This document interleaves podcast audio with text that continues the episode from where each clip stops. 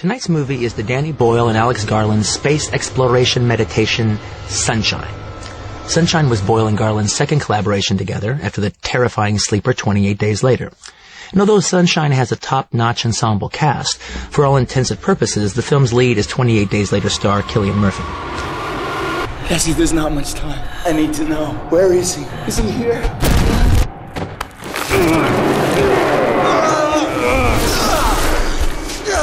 For seven years, I spoke with God.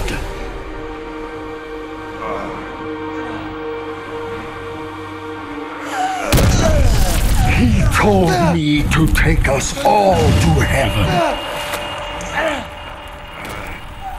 I thought of a spoiler for this movie, but now I can't remember because like the last 30 minutes is just all kind of a blur. This is Sunshine Spoilers. This is spoilers. It's all a blur, man.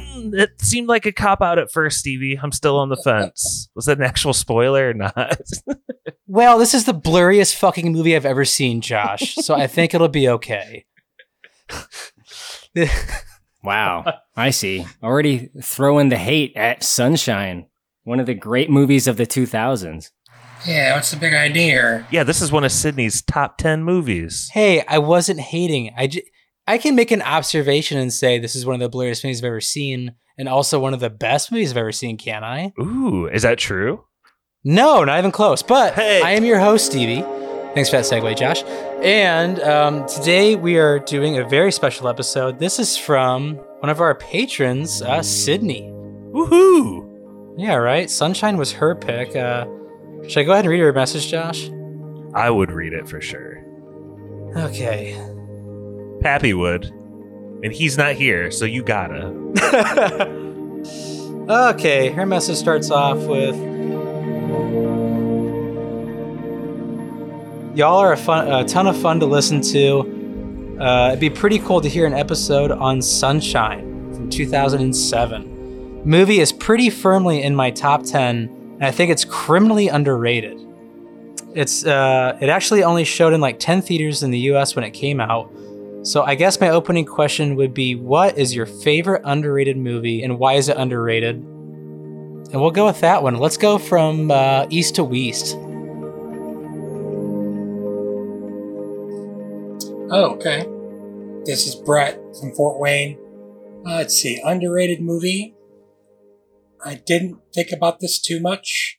I will just go with a movie that I know critics hated. We've barely talked about it here, but I'm gonna go with Grandma's Boy. you bring that up all the time. I know. Brett, I feel like we just talked about Grandma's Boy. We did. We were talking about I feel like you do an impression from uh, Grandma's Boy at least once an episode. Stop talking about him. Don't be mad at us. Um, I just think it's really funny. We actually talked about it on Sunday um, on spoilers. I just think it's really funny. I think Nick Swardson's like made for that role, and I think Allen Covert showed he could be a leading man. I mean, it was like kind of for him. Again, I'm not saying it's a great movie or anything like that, but I just think it's really funny, and I wish more people talked about it in a good way. That's all I have to say about that. this is Josh from Goshen. I, f- I feel like I heard some comedian say something like, whenever you hear something as underrated or overrated, like who is the they in their in your mind doing this rating? Like, how is something underrated or overrated? It's just kind of a funny question to me. Uh, Probably something not a lot of people bring up a lot, but yeah, Yeah. it's like you hold near and dear. oh, I have an answer though, Stevie. This is just my little segue. I got that. you. I got you. But anyway, I for the last Kylo, hopefully you'll feel me with this, but for the last 20 years, I can't figure out why more people aren't talking about Young Guns on a daily basis, just in general. It's like, Yep. it seems like it should come up more in pop culture. Like, more songs should reference it. I know a couple do. Hopefully, one's playing in the background now, but you know, it's not only underrated as a whole in society, but also on this podcast. I'm looking at you, Stevie. Actually, you gave it a yes. I'm looking at you. I give it a yes, bro. looking at Pappy. I'm looking at Mikey. We already did the Swords and Shields episode, but that still f- ticks me off. Way back in the day, spoilers, lore. there's an early podcast on Young Guns, and it got resoundingly thumped by pretty much everyone. I was a big fan of Lou Diamond Phillips screaming regulators, okay? Big fan of that scene. Josh, that was before uh, they took out McCloskey because McCloskey wasn't with it, you know? Spoilers team, they had their own version of McCloskey who was on that episode, but he's since been removed. Yeah, we bleep out his name a lot, but it, there is a redemption mark, or there is a redemption arc for this whole thing because Kylo, we did a podcast on Big Dumb Movie that kind of made up for it, don't you think? Dude, I hate to do this, but I fucking love that episode. And I know what I made that episode, right? I hosted it and I edited it. you were in it. Cool brag, bro. Your brother Josh, brother Jordan, both there. The brothers. We were all pals hanging out together. Steve was there. I, f- I later found out that Jordan doesn't like Steve, which I think is hilarious. No, no. Because I've never heard that before. but they, we had good chemistry on the podcast. But man, that fucking episode is a banger, dude. Certified big dumb movie all timer, in my opinion. That was a lot of fun. I have a trip coming up. I'm going to re-listen to that. But that's my move. That's my kind of joke answer. Young Guns, just because I wish it was more popular and in the zeitgeist, Stevie, but it's just really not. I have an idea of why it's not. Oh, why, sir? It's purely because of Emilio Estevez. Because he starred in that movie and like his career post Christ almighty. I mean, when did he really stop acting? Ni- 96, 98? He just like stopped. And so like Young Guns is, is an 80s movie. Right. But like him like being like current or still in movies like gives no nobody an idea that like that movie exists. I think there's a world. I see what you're saying. This movie isn't carried through a younger generation is what I'm trying to say. I think you're also saying that he's not up for like a lifetime achievement award anytime soon. That doesn't seem to be in his path. But there's an alternate universe 15, 20 years ago where maybe that could have been. If he kept at it, yeah. I mean, I think he's a good actor when he wants to be. He looks just like his dad when he was younger, but like a lot of people, like if they see like a movie where it's like if they saw a current movie where it's Emilio Emilio Estevez and they're younger and they click on known for, and they saw oh Young Guns, I might watch that. It might become more current, but he stopped acting, so it's not. Well, I saw him one time and I was like, Emilio! Yo, Emilio. Yeah. And he tipped his cowboy hat like so.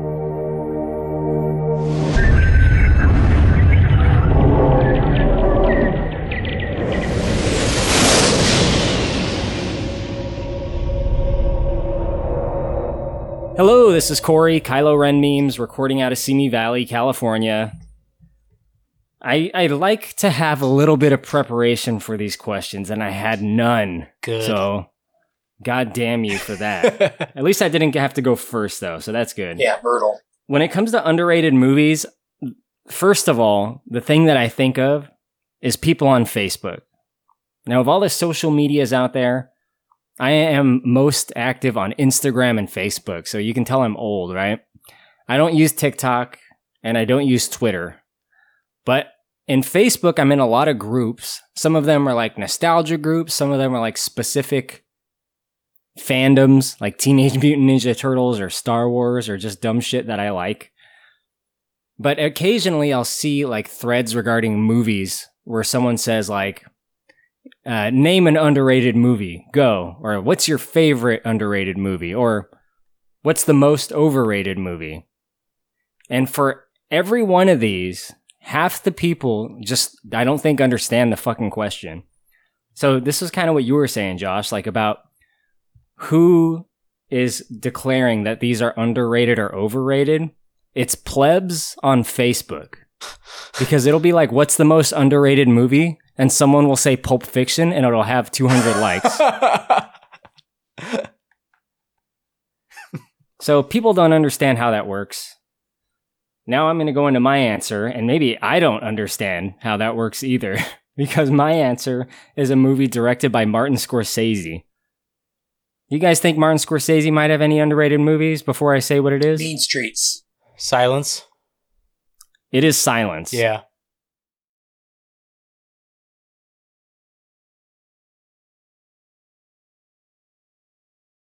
Silence is a movie that I don't think a lot of people have seen that are like, I don't know, Scorsese fans that like Goodfellas, like that are maybe more common moviegoers, not us sophistos with a podcast, of course. but Silence was a movie that came out a few years ago, 2016. And it's a very long and a very slow burn about faith, I guess, on a very, if I want to give it a word, but there's a lot more to it than that. This is uh, old school Jesuit priests in Japan in like the 1400s and mm, trying to keep your faith under the harshest of conditions. And I think it's it's really good and it asks a lot of questions. The big one being, you know, is there someone out there or am I praying to silence? And you know, when they're really getting brutalized, these questions of priests come up in their minds. And I just think it has some of the most amazing performances you'll see from Andrew Garfield and uh, Adam Driver. It's a really great movie. It's uh it's heavy though. Try reading the book. Yoink. The book starts off with the Jesuit priests exploring and they come upon a town that's been like ravaged and all the people were killed by like impaling them through their buttholes on bamboo sticks. Ah, Ooh. That's just, you know, that's just a nice cold open for the book. But anyway, neither here Thanks nor for there. that, Josh. Yeah, yeah. That's, uh, Josh, I thought you were talking about the book meaning the Bible. I'm like, oh, look at Josh. the good book. The book. the good book. Thanks. well, that also starts with impaling. So, no, I don't think it does. That's the editor's cut. um, this is Stevie recording from Elkhart, Indiana. this movie's not great, and it is a future spoilers pick because I do love Kevin Bacon. Um, and yeah, this is a white savior movie, and it's corny as hell. But being from Indiana, I love basketball, man, and I love basketball movies. Oh yes, And there, yeah, there's a movie he did Jumbo. Exactly, called The Air Up There. And I think it's a fantastic movie. If you haven't seen it, uh, he plays a college um, a college assistant coach and recruiter that has pretty much been chasing off all these blue chip recruits, and he d- needs to land this. He needs to land a huge recruit, otherwise he's uh, gonna lose his job. And he sees film of a recruit in Africa, but he's the prince of a village and his parents like won't let him leave to go to college to play. So he makes a bet with a I think it's a rival village On a pod race? um, on a basketball game. Oh. And he has to teach a village through the goodness of hard work and leadership to learn the game of shooty hoops. And it's a really, really good movie. Do you like it, Brett? No. Uh, I love. I haven't seen it in a long time. It doesn't get talked about at all. Like yeah, the Jimmy even- Dolan shake and bake. Yeah, oh Jimmy yeah, man. Dolan. Yeah, no one talks about that movie, even on like sports Yeah, movie lists. Critics hated this movie. I know, but I enjoy it. oh yeah, I can't. Corey, you haven't seen it? Oh my god, it's right up your alley. I can't believe. You, this would be like a, a a big dumb movie special, honestly. Definitely, you might even hate it, but I think you'd enjoy. I I, I like it. I don't know. I think it's funny. Cool, man. I, I haven't thought about that movie in a while. Have you seen it, George? I have not, but it sounds awesome. Wow. And I'd love it for the spoilers basketball only feed. Yeah, Pap's working I mean, on that. And you know, I'm probably gonna pick that really soon. So I'm glad like that question was asked because I've been waiting for an excuse to pick it, and hopefully I can win around March Madness. So that'll be like the perfect time to do it. But let's get into this movie.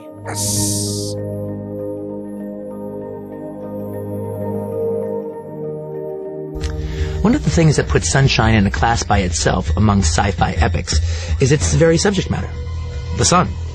Not that I had ever thought about it before, but with all the space travel movies that have been made from the 50s to present day, it's rather remarkable that the sun itself, the most powerful object in our known existence, has been ignored.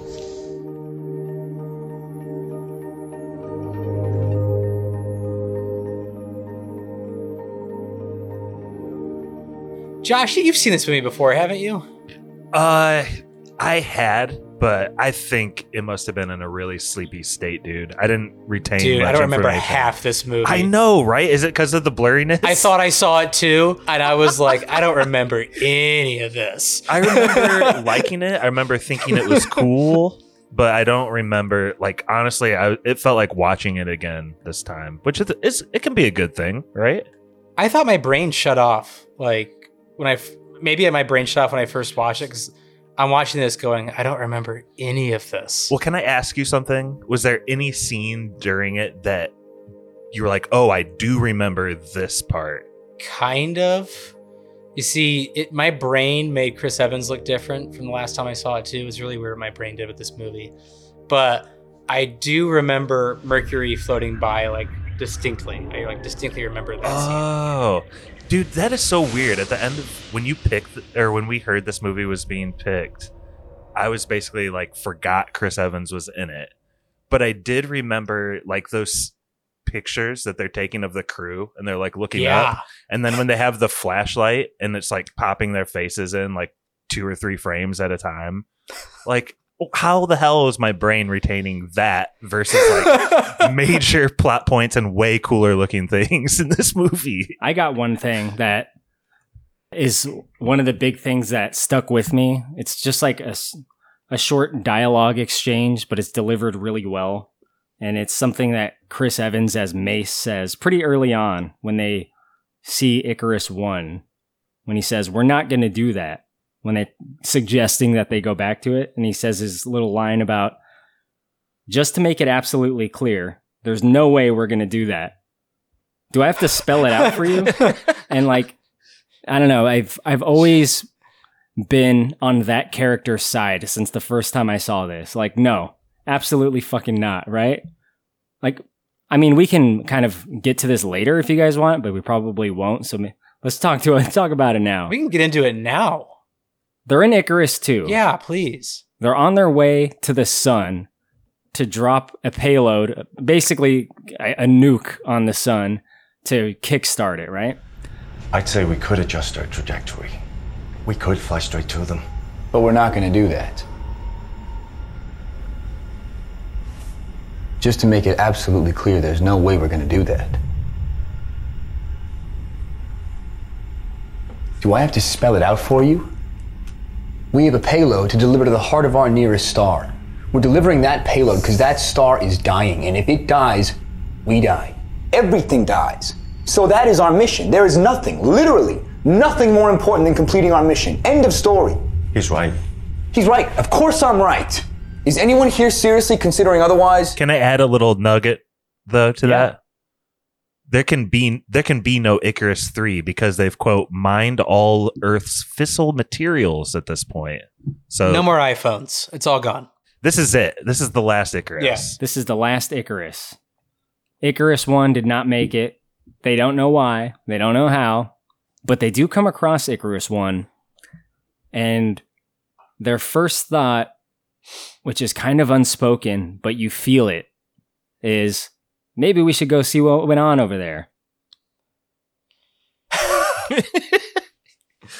I don't get it. What, Stevie? Anybody, any, I don't fucking get it, man. Hey, you, well, I mean, Th- th- It Well- really bothers me. Like this, this I like this part of the plot really bugs me to a T. If these he makes people, a, he makes a rational argument. no, there's not. In a scientist's mind, there's not really like rational arguments for it. May I put a counter argument, No. Captain? Go ahead. It would, of course, be absurd to alter our trajectory to assist the crew of the Icarus One. Even if we knew that some or even all of that crew are still alive, their lives are entirely expendable when seen in the context of our mission. As are our own lives. Exactly. However, there is something on board the Icarus One that may be worth the detour. As you pointed out, Mace, we have a payload to deliver. A payload, singular. Now, everything about the delivery and effectiveness of that payload is entirely theoretical. Simply put, we don't know if it's going to work. But what we do know is this. If we had two bombs, we'd have two chances. Think of it this way: What makes something like not worthwhile is compounding variables. What Right, they're but- planning to doing, what they're planning on doing is nothing but compounding variables. It's absurd. This idea to do that. Right, but he's also uh, that's on one side compound, but he's also on the other side using simple math where two is better than one. Right, but to get to the two is nothing but nonstop variables. See what I'm saying? But It's it like- wouldn't have been if there wasn't some crazy Birdman, Burning Man going around. I mean, I'm with you. In hindsight, it's a terrible idea. It screws the And whole they even up, say but they like they even say like we don't know what went wrong, which is endless possibility. he didn't like he didn't like either choice. What went wrong the first time is Benedict Wong's character Trey, right? He Yep. plotted a course and did all the math and did it correctly, but he forgot to set the sun's shield accordingly. And there's like a really big moment here early in the movie where he kind of breaks down the humanness of getting stressed and making a silly mistake. And I, I like this part, but I also feel like Sydney, our patron, missed a huge a huge like a huge miss for an opening question. Don't you think it would have been a more on brand to ask us like what's the biggest mistake you've ever made in your life? Something real light like that to start off the pod. Wouldn't that have been more on brand? Note for the patrons: don't don't ask those kinds of questions, please. Didn't we do that for the uh, time travel movie with Ethan Hawke? Predestination. What you would change if you could go back in time? yeah, oh my Yeah, it's a pretty heavy question. that was real heavy. We've gotten in a couple hindsight. zoomers, yeah. so, Josh, what's your biggest mistake? So Trey makes the mistake. He doesn't set the sh- the sun's shield to the correct waypoint or whatever, and so like they basically know maybe our whole mission is messed up now because of this. And Stevie, the whole reason I bring this up right now is because it's the compounding variables that gets them right. They allowed a window for human air to enter, and it Yes. did. Well, I mean, there's going to be human air no matter what, like on a mission like this, but to increase it is absurd to me.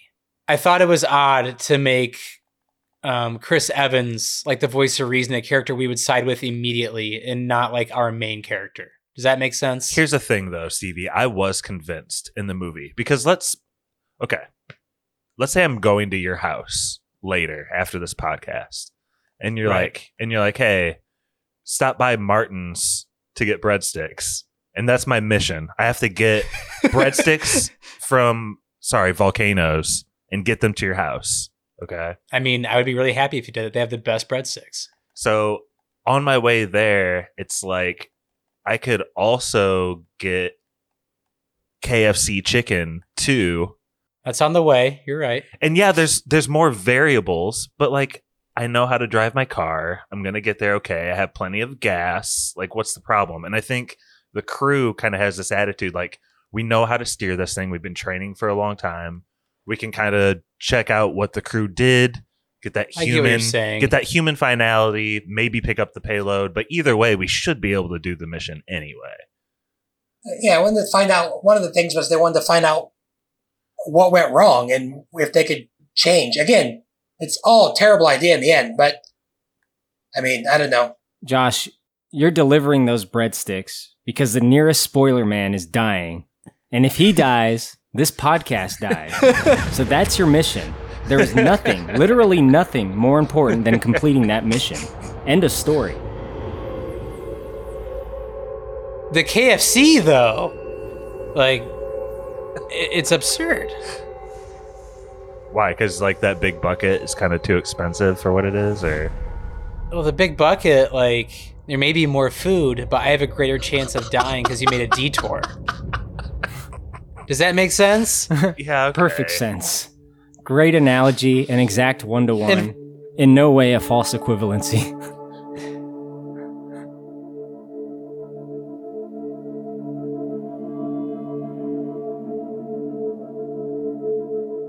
The sun, after millions of years, is beginning to dim, making life understandably problematic back on Earth. Our planet's final solution to this problem rests in the crew of the spaceship Icarus, clever name Alex, whose plan is to drop a nuclear bomb into the core of the sun, hopefully jumpstarting it.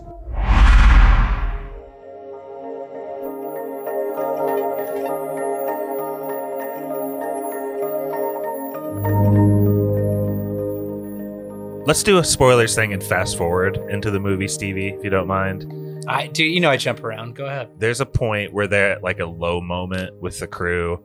Uh, Trey has just killed himself later on, actually. Quote And- unquote. Ooh, come back to that one.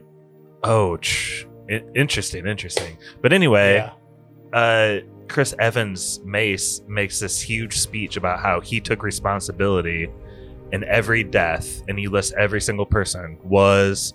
And you think he's gonna say Trey's fault, but then he's like, Capa's fault. This is all fucking Cillian Murphy's fault. and I was like, why is he Cillian. burying him right now like that? Did that strike you as odd, Stevie? That he just sniped him out of nowhere after Trey's dead body is just sitting in a pool of blood? All these deaths. Kaneda, Searle, Harvey, Trey. None of them would have happened if you hadn't diverted the mission. What do you want me to say? I don't want you to say shit. I just want you to know that this belongs here. Was Chris Evans supposed to be the main character? No. God, no. I mean, it didn't strike me as odd because these two were obviously competitive with each other from the get go. I don't think they've ever liked one another. And I think this just like adds fuel to the fire of like, I know I've always hated this guy. This guy is the reason everyone on Earth is gonna die. And like, like you know, I'm I'm proving myself true here by hating this guy. And it's, he's just lashing out. Well, I want to answer Stevie's question about the main character thing because I remember the first time I watched this. It was recommended on a podcast that I listened to called The Weekly Planet. Really amazing podcast for geeks. That's Yeah. a good name. Like but that. they that's a really good they name. talked about this movie and how great it was. I watched this movie a long time ago and I thought it was great also. So I, I do really like this. But, you know, from the beginning, I am definitely on Mace's side, which is Chris Evans. And, you know, when he dies off and we're, we're following more of Cillian Murphy, that was a huge bummer to me. But it wasn't like it wasn't like a betrayal, right? Like some people consider other parts of this movie to be. I use the word betrayal because that's what I heard Quentin Tarantino say about the third act of this movie that it was a betrayal. It, dude, uh, we can spend like an hour on the third act. I cannot wait for that. Wait, not a plot point in the movie being a betrayal by a character, but the whole third act is a betrayal as an Yes. act of a movie. Oh my gosh, Yes. that is harsh. he was very harsh about the third act and very kind about the first and second act. So much so that he kind of ended his um, speech about the movie with um, that the first act and second act are so good that it makes up for it. Boyle and Garland are one of cinema's most intriguing odd couples. Boyle being quite high-minded almost to the point of eruditeness, while Garland's aesthetic is of a much more pulpier nature, bordering on fanboyness. One can imagine Boyle grew up reading Sight and Sound, while Garland's film magazine of choice would definitely have to be Fangoria. And as long as Boyle doesn't give too many interviews, bad-mouthing George Romero during the press tour of 28 Days Later was extremely disrespectful, especially when your entire third act of your movie is taken from Day of the Dead. Their odd couple collaboration not only works, but works wonders. In the case of Sunshine, Boyle's high-mindedness takes the form of high-reaching ambition. Boyle doesn't appear to be any more of a sci-fi fan than he was of zombie movies, having a taste for only the best and most serious, which in his estimations are Kubrick's 2001, Douglas Trumbull's Silent Running, Tarkovsky's Solaris, and Ridley Scott's Alien. And if Boyle intends to throw his hat in the sci-fi ring, it's that level of cinema he intends Sunshine to equal. In today's cinema landscape, that level of ambition is both laudable and inspiring. The fact that the finished film doesn't quite reach that high level of ambition, for reasons I will get to in a moment, is no shame on Boyle and Garland's glory, and why I chose to screen it. Josh, I know you've seen this movie before, and I think a long time ago you recommended it to me, and that's why I watched it. How beautiful like is this movie? Like as far as like CGI goes, I think it's gorgeous personally. Especially for the budget. Yeah.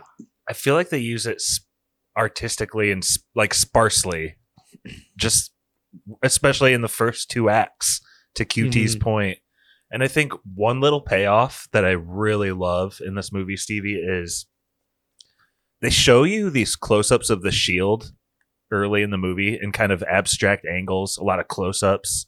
A lot of vibrating. And you don't know what the hell you're looking at. And then maybe like 15, 12 minutes into the movie, just visually kind of gets explained. And you're like, oh, that's what the hell I've been looking at.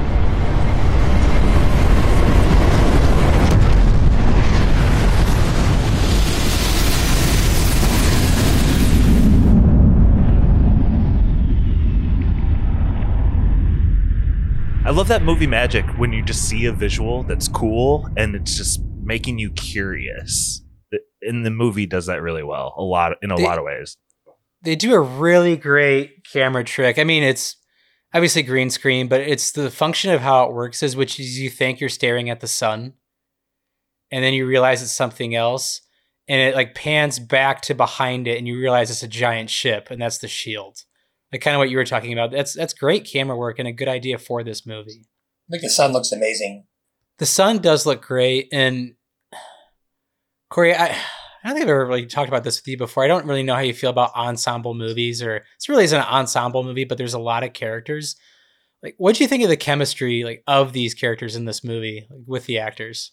comes together really well. You know, I think uh, some are more prevalent than others, but when you're watching this, you can't help but feel like occasionally just wanting to strangle some of these people. You know, there's a dude named Harvey. I mean, it's a it's a group of like scientists and uh, specific experts in some areas, and I don't think every one of them is explained, or every one of them really needs to be explained. Like, I assume Chris Evans is like an engineer, He is an engineer. right? I know them all. So they kind of, you know, they they convey that in a way that's indirect. It's not like you're the blah, you're the blah. Like it comes up uh, here and there when it's relevant, but you kind of get an idea when you see them working. But the communications guy that they have, Harvey, it gets to a point where I'm like, fuck this dude, you know, like, and and that's a testament to the movie because it's really well made and people are panicking. And we talked about human error being an element of the movie we see human flaws as well, right? Not everyone is completely thinking on the up and up, right? Doing the right thing for the right cause. And Right. that Harvey guy, Man, he's one of them. Maybe we can talk about that scene. He's got a really good explanation of himself. He had a, a very simple explanation for his character and why he's like that way. He said uh, Harvey is the only crew member who misses his family back home on Earth and attempts to hide the fact, but it definitely comes out. It comes out as cowardice um, at the end, but I mean, because he's the exact opposite of what uh, what's his face is. Um, Kaneda? gonna, yeah, he's like the exact opposite. Who's like, you know, really, you know, he'll do anything to protect his people, and even if it means to die, his people or his mission, like, it- just goes to the fact that of what's so likable. Something uh, that's likable about Chris Evans' character is he's a dick. He wants to survive, but when they're all together, I mean, literally 15 minutes earlier, him and a few people are talking about they might have to kill three people to save oxygen. So then at the end, when they're like, only one person can wear a spacesuit, he doesn't even question it. He goes and starts putting the, the spacesuit on Capa. Cause he's like, without Capa, we're not going to be able to get this payload. he also put the spacesuit on Capa when they had to go out there and fix those like shields that had come loose. Essentially, volunteering Capa to go possibly die. I mean, that is how Kaneda died. It's really delivered in the best possible way, right? It's so funny. He goes, I volunteer. Okay. I'll get suited up. It's a two man job. A second in command, you're not going anywhere. I volunteer. No, I volunteer. Fine. I volunteer Capa. I volunteer Capa. He, yeah, he's really a douche. I'm surprised you guys are so hardcore Mace. Like, he Oh, I'm not hardcore, moments, mate. I said to Brittany, I said, every time he comes around and I'm just like, oh man, he's really cool. He just reminds me just how much of a dick he is. Like, yes, he, I get, he is, uh, what does he describe himself as? Uh, dry and morally uncomplicated. So, I mean, that's definitely what it is. He doesn't care what you think.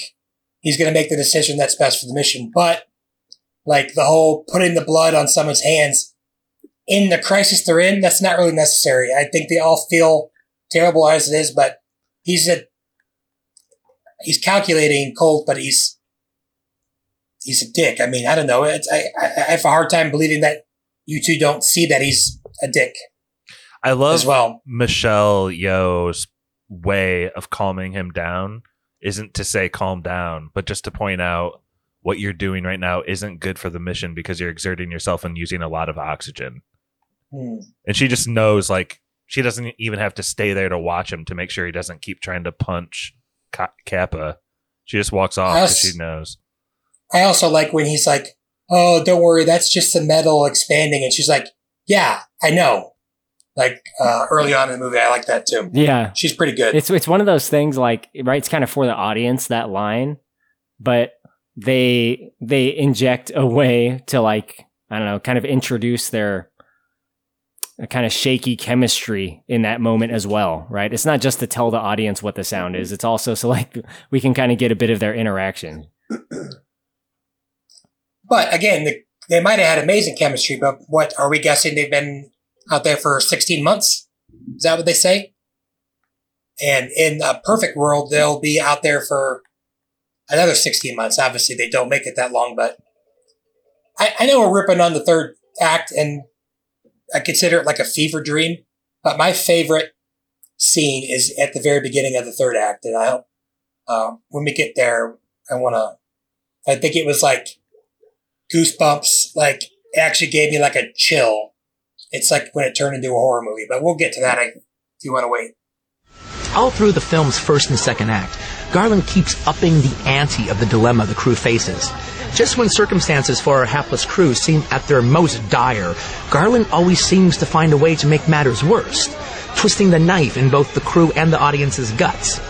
And while Ridley Scott's Alien brought a level of underclass warfare alien to the science fiction genre, Boyle and Garland bring a level of realistic humanity to the crew of the Icarus, heretofore unmatched in the annals of sci-fi. I loved the scene where Capa's doing like his last calculations after they've had the disaster with Icarus One, and then he's talking to uh, Icarus, whatever you want to call her, and she's like, "You won't live," and he's like, "Wait, explain." And then she starts explaining. He's like, "There's four people." She's like, "There's five people," and it's just like, "Holy crap!" And she's he's just like, I don't know. I thought it was really really well done. It uh, I kind of turned into a horror movie. Oh, Stevie didn't like it. Let's talk. Let's talk about this. Uh, We've already spoiled that the third act is the weakest, but I'm not saying that the guy, the fireman, is great. I just like that part where he's introduced. I do too, Brett. And I think if there would have been a guy sneaking on and maybe even a guy trying to like sabotage a mission, that would be fine.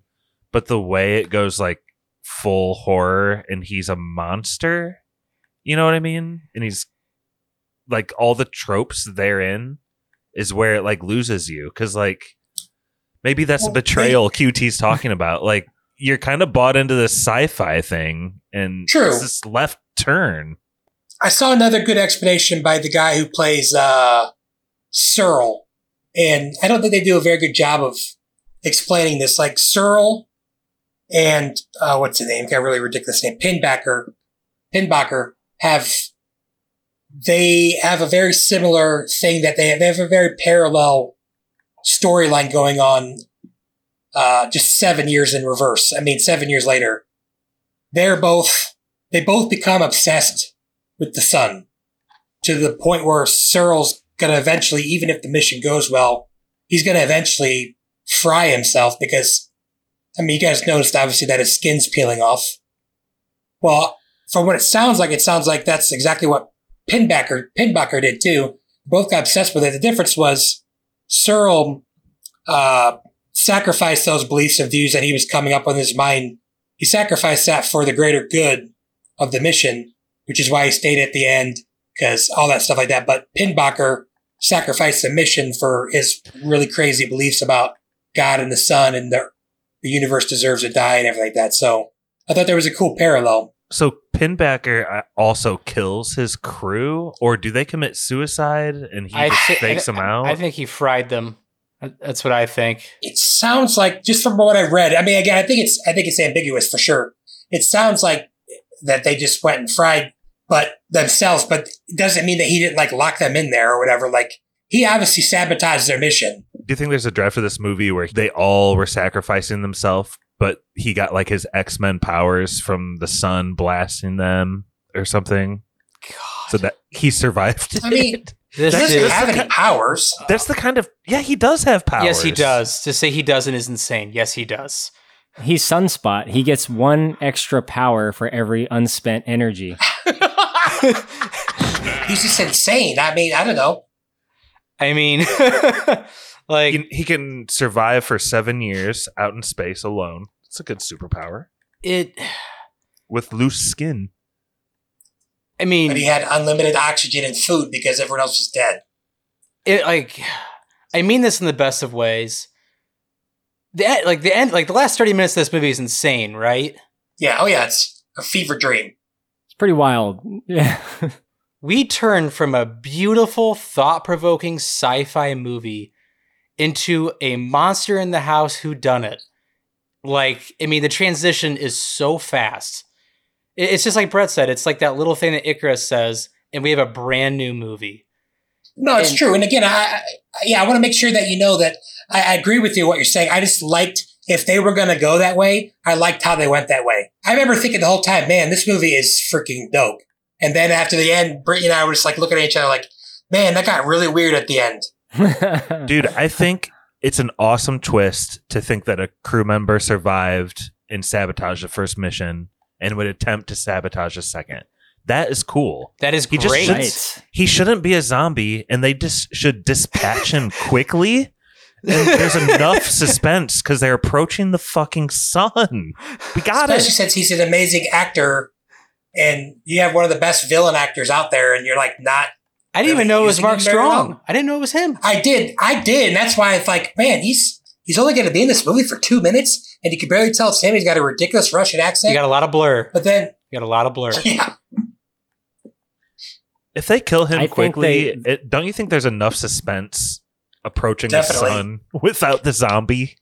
yeah, it's it's uh you yeah for sure. I, I agree with that, and that's like you said. Maybe that's kind of like the a best of both worlds between what I liked and what Stevie hated. Well, is you can introduce him like that, and then you can he can lead to Chris Evans' death, and then like oh he gets jettisoned out into the sun or something. I don't know. It'd be, it could have been a ten minute thing. Kylo, he's like Carnage. Every person he destroys, he gets plus two power. Uh, our Marvel Snap references are very much going to be noticed by the audience, I'm sure. I think a lot of people play. This small amount of time, though, that this, this movie spends on being a whodunit, right? When that comes into question, when they get out of the disaster and they say, okay, we had an airlock blow or whatever, the docking port, whatever it was, there was an incident and they, some of them escaped, some of them didn't. There were some hard decisions made, but they were like, okay, let's sit down. Who did this? Who Right? did this? that is a really good moment because like you don't even think about it up until they sit down and ask that question right things are just going wrong So Yeah. when they're in the midst of their exploration of in- icarus 1 and then they have to get the fuck out of there because things start going wrong you don't really think about it you don't really think about why are things going wrong they're just in a bad place but when they sit down and talk about it it's like oh shit it's like things just keep building and then, like you guys said, you know, the ending comes and feel about it how you feel about it. But that little bit, that little who done it bit, really That is, good, like, tasty. Four minutes. That's like 12 ang- Angry Men in four minutes as a skit within this movie. And it's ex- it's honestly excellent. So I've been through Icarus's activity file and I checked it, and double checked it, and Corey triple checked it. And it's the same results. So, in other words, unless Icarus is deleting her own files, she didn't do it. And there was no malfunction on the airlock hardware. Which means the airlock was decoupled manually. Cassie and I were on the flight deck the whole time. And I was with Capa and Searle, And I think we can all assume it wasn't Harvey. Which leaves one possibility Trey. Trey's so doped up he can hardly walk or feed himself. He sleeps for 23 hours a day, and he blames himself for everything that's gone wrong. Why would he do it? We don't know, but the possibility remains that it was him, and we got to take that seriously. I had this bookmarked for the pod. It's us four, just like there's four people at that table. Are we sending one of us out to murder Trey? Like, what's your vote here, guys? Is Trey uh, Pappy? Trey is Pappy, and Pappy fucked us all over by making some mistake.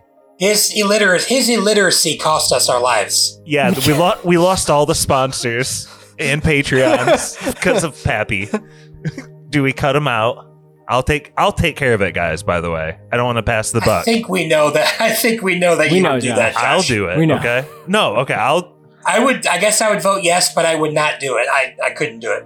I'll. I said I'll do it. You just have to vote yes or no. Give me your vote, and I'll kill him. In the or I'll fire him from spoilers. And the way I'll fire him is between me and him. Make it easy. Do you want us to really vote? So that's a yes.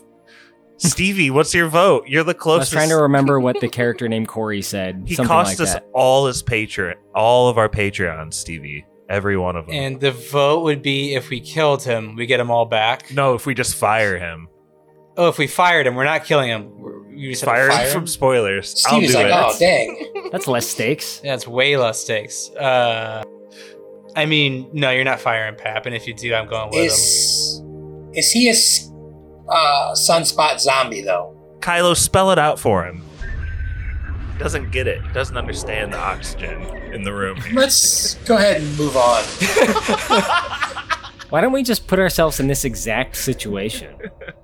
No, I'm I'm good. I'd rather stay. What in if the you'd vote to kill somebody to like save humanity? Yeah, and it's we'll say Pappy. Do we off Pappy?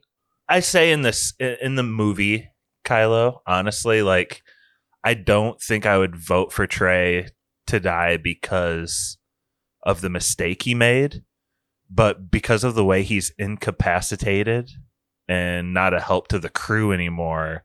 I And taking up the oxygen that you need. Yeah. that the that the mission needs, and I'm The part of- mission. I'm part of the mission, so it helps me. True, but that doesn't mean it's not the right decision. This I- is kind of like, would you kill baby Hitler if you could? He's like cooing at you with his little mustache. Uh, Cooing at you. That's The weirdest looking evil baby you've ever seen. oh, say hi. Cool, Oh, I hate the Jews. yeah, that got interesting. so nice that his lines ended. no more little Hitlers. Again. I'll say this. Wong had to go at that point. Yeah. He had to I go. love Benedict Wong. Sorry, Wongers. Doesn't he give you t- two times all your reveal? Uh, he did. I got four times today. Yep. No one's going to get the. Well, Stevie doesn't get these snap references, but Stevie, do you hate it? We can stop with the snaps. I thought it was funny. If people, dude, if the audience likes it, I don't care. all right, write in. I'm just, I'm just the host, man. write in if you guys like it. On reveal times two. Yeah, he gets both wrists. Even the fact that the entire film's dilemma stems from an act of human error has a resonance beyond the scope of most films in its genre. Not an evil computer with a mind of its own, an android with a secret agenda, an alien-possessed human being, a bumbling idiot, or a malevolent Dr. Smith type, but a trusted professional who simply made a mistake, but in doing so doomed his comrades to death. I don't. And I also don't put stock. It's not like I everything Quentin Tarantino talks about is gold, in my opinion. But man, the first two acts are really, really good. It's like because on Amazon it was three ninety nine to rent and four ninety nine to buy, and I actually talked Brittany into buying it. Let's go. And for like two thirds of this movie, I'm like, like yes, I can't wait to like tell people to, to watch this movie. It's so cool. and again, I'm not saying I still won't do that, but it's like, man, I wonder if they did it again, if they he would do that because I've never seen 28 Days Later, but I heard it's really good, and it's the same combination of the three people. so- Days and weeks are both really good. Yeah. Yeah, I, I highly recommend both of them. Well, I know that Alex Garland also directed Ex Ex Machina, and he wrote That was his. That was his debut. he wrote this movie. He Yeah, was, wrote that was his then- di- directorial debut, right? Yep. Yep. And then he also did. He also wrote and directed Annihilation, which I haven't seen any of those movies, but I've heard they're all really good. So Yes, thought-provoking sci-fi, and you know this is in a lot of its runtime also thought-provoking sci-fi. Stevie is 28 days later the first one, and then 28 weeks later is the second one. Right. There's supposed to be a 28 months, but there's a lot of tie-ups with who owns the rights to what, and there's never going to be another third movie ever. well, actually, the original prequel was 28 Days with Sandra Bullock. I got you. Is that with Ethan Hawke too? I don't know. She's in rehab or something. I, it's not related, but I know. this movie is so gorgeous and it's so much fun to watch, and it's just a lot of suspense building with. You know, I, I have a theory that this movie was never supposed to end with a horror who done it for a lot of the movie. I do not believe Alex Garland wrote the last 30 pages of this script. I do not I don't believe it. Even like in his younger self and working with Danny Boyle, I don't think he had a hand in any of this, man. Like none of the like none of that comes off as like what he's written ever since. Maybe he's just learned from a mistake, though. You know, maybe he sees this as a mistake, and he decided to kind of keep things going in a singular direction. I mean, I'm not totally against the genre shift conceptually, like right, Right. in theory, shifting the genre like this. As much as I love the first two acts and like that genre type, I would be okay with it changing into something if it was something that I found more interesting. I don't think I hate the third act as much as you guys do. oh, I don't hate it either. Just to let you know, I don't hate it. There's some really Okay. good moments in it, to be honest. There- yeah, there's some things about like the cinematography that I actually like in the third act. Uh, the fever dream aspect, I think, is is good for that because it's almost like in the mind of this person who's just been staring directly into the sun for however many years, and he's just a completely fucking warped individual that's been isolated in space. But anyway, that the third act is definitely the most flawed. Was the point I was getting at there? It is for sure the least good. And I think that can Yeah. be said universally so by anyone that likes this movie. Alas, Garland can't keep up his scenario's high quality. Once we reach the film's third act, basically when you start figuring out what's going on, Garland's script takes a creative nosedive and basically becomes another there's a monster on board and he's killing off the crew members one by one. And in that regard, it's actually inferior to Roger Corman's late 70s alien ripoffs like Forbidden World and Galaxy of Terror. We wouldn't get that scene where Cillian Murphy pulls the hatch and like Michelle Yeoh's body and a bunch of debris just goes Oh, flying out. I like that. Yeah, it's that a nice was- little touch. Yeah, that was uh, that was like a holy crap. I forgot about her.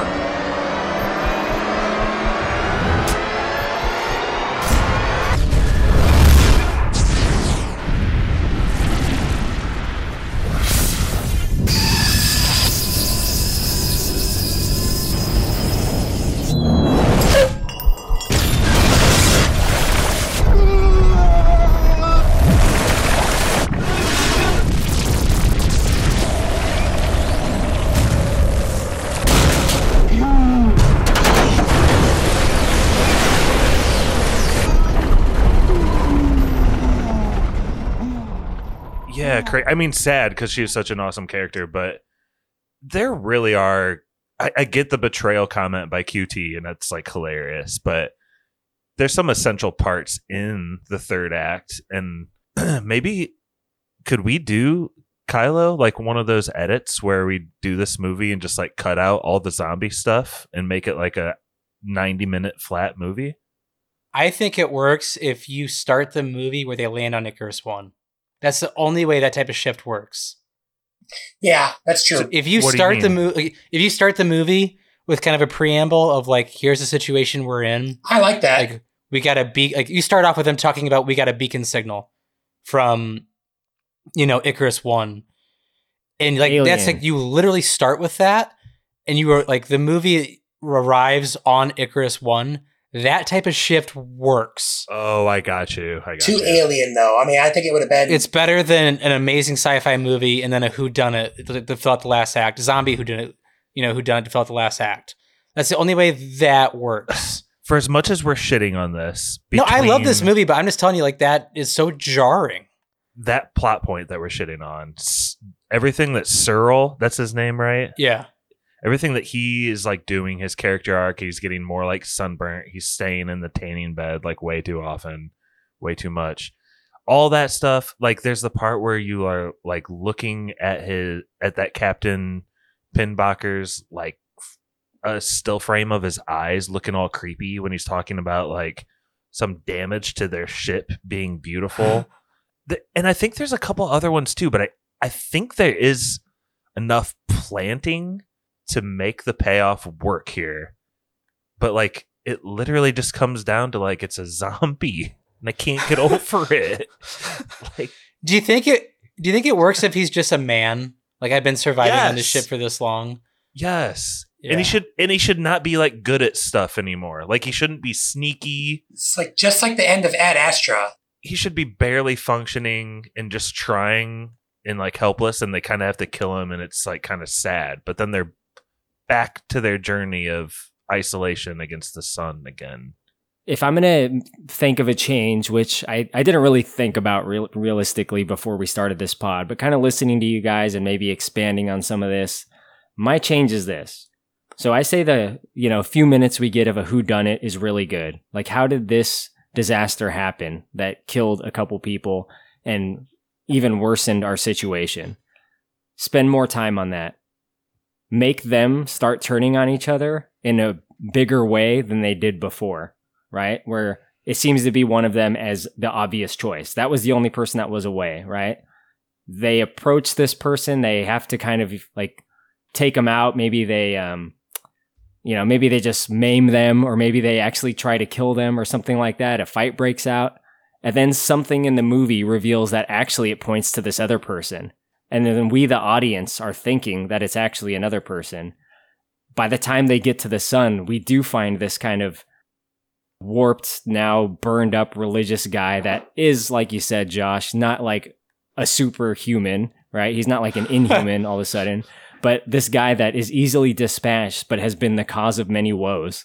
I like that. I I got a little. Yeah, that's man. It sounds better than what we got. I got a little wrinkle too. I don't know. Like they don't Trey or whatever is okay with his oxygen, but they like blame him for that stuff, and they ended up actually killing him. And then they find out that Pinbacker is on the ship, and I don't know. They have some talk with them, and they end up killing him or They something. could have killed him instead.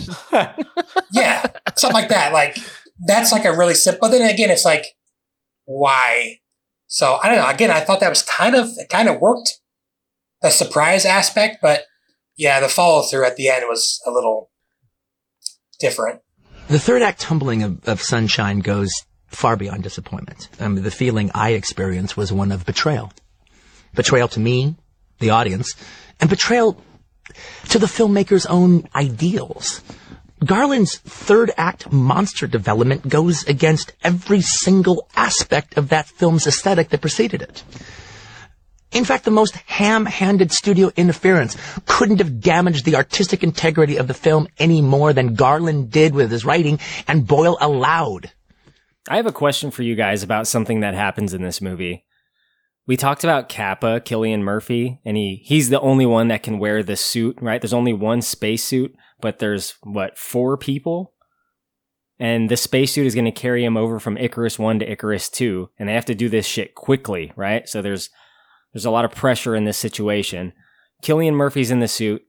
Two people are going to go hanging on to him. They're going to go through space hanging on to him without a spacesuit, but kind of wrapped up in like space foil, whatever that shit is that like It's it's insulation.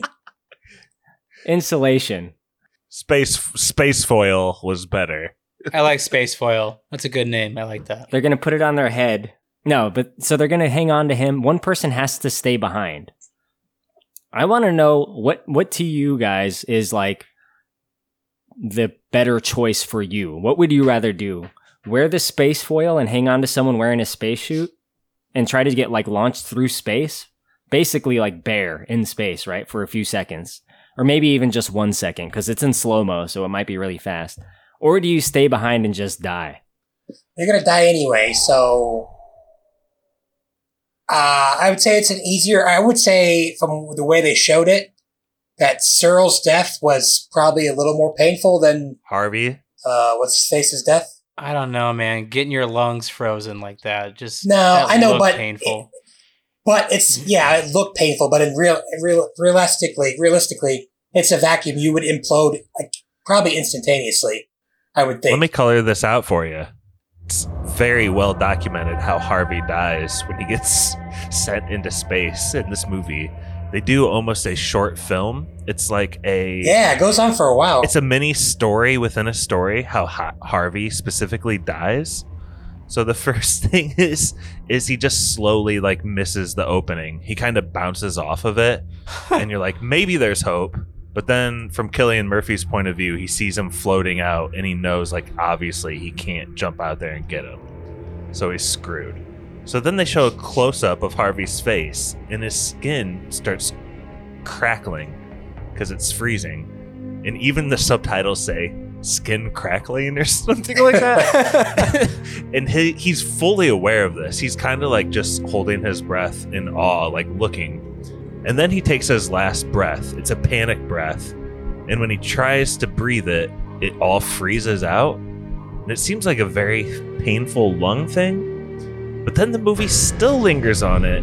And he's Yeah. still cognizant because he can see his own like reflection I of a think he's basically cognizant. Dead, frozen dude, like floating. And then they go back, they cut to people in the ship, they're talking, and then they have like one little last tag on Harvey.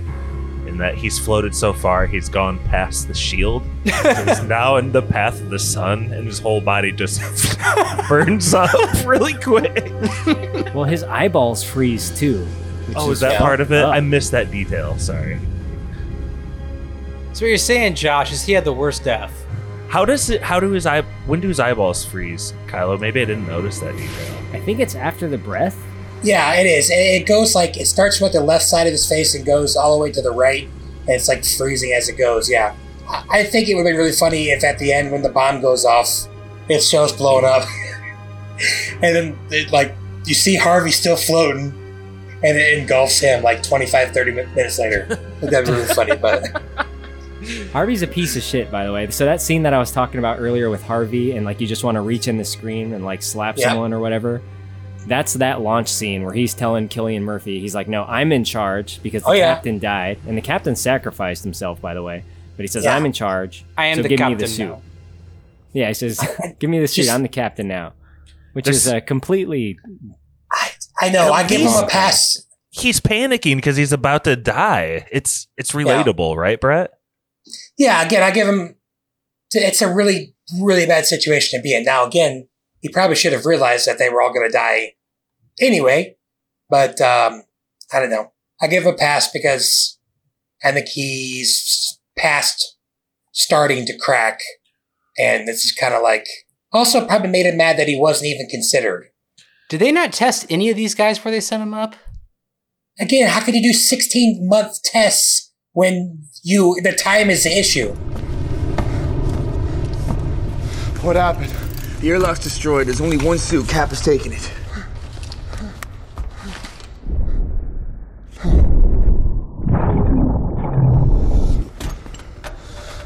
Why, Capa? Because the rest of us are lower priority. I'm not a low priority. You're a comms officer on a ship that has no means of communication. I am the captain. The mission needs a captain to hold it together. Harvey, Cap is the only person outside Icarus who can operate the payload. There is no choice. No, there's no choice for you. Capa, I order you to remove that suit. Get out of the suit! That is a direct order.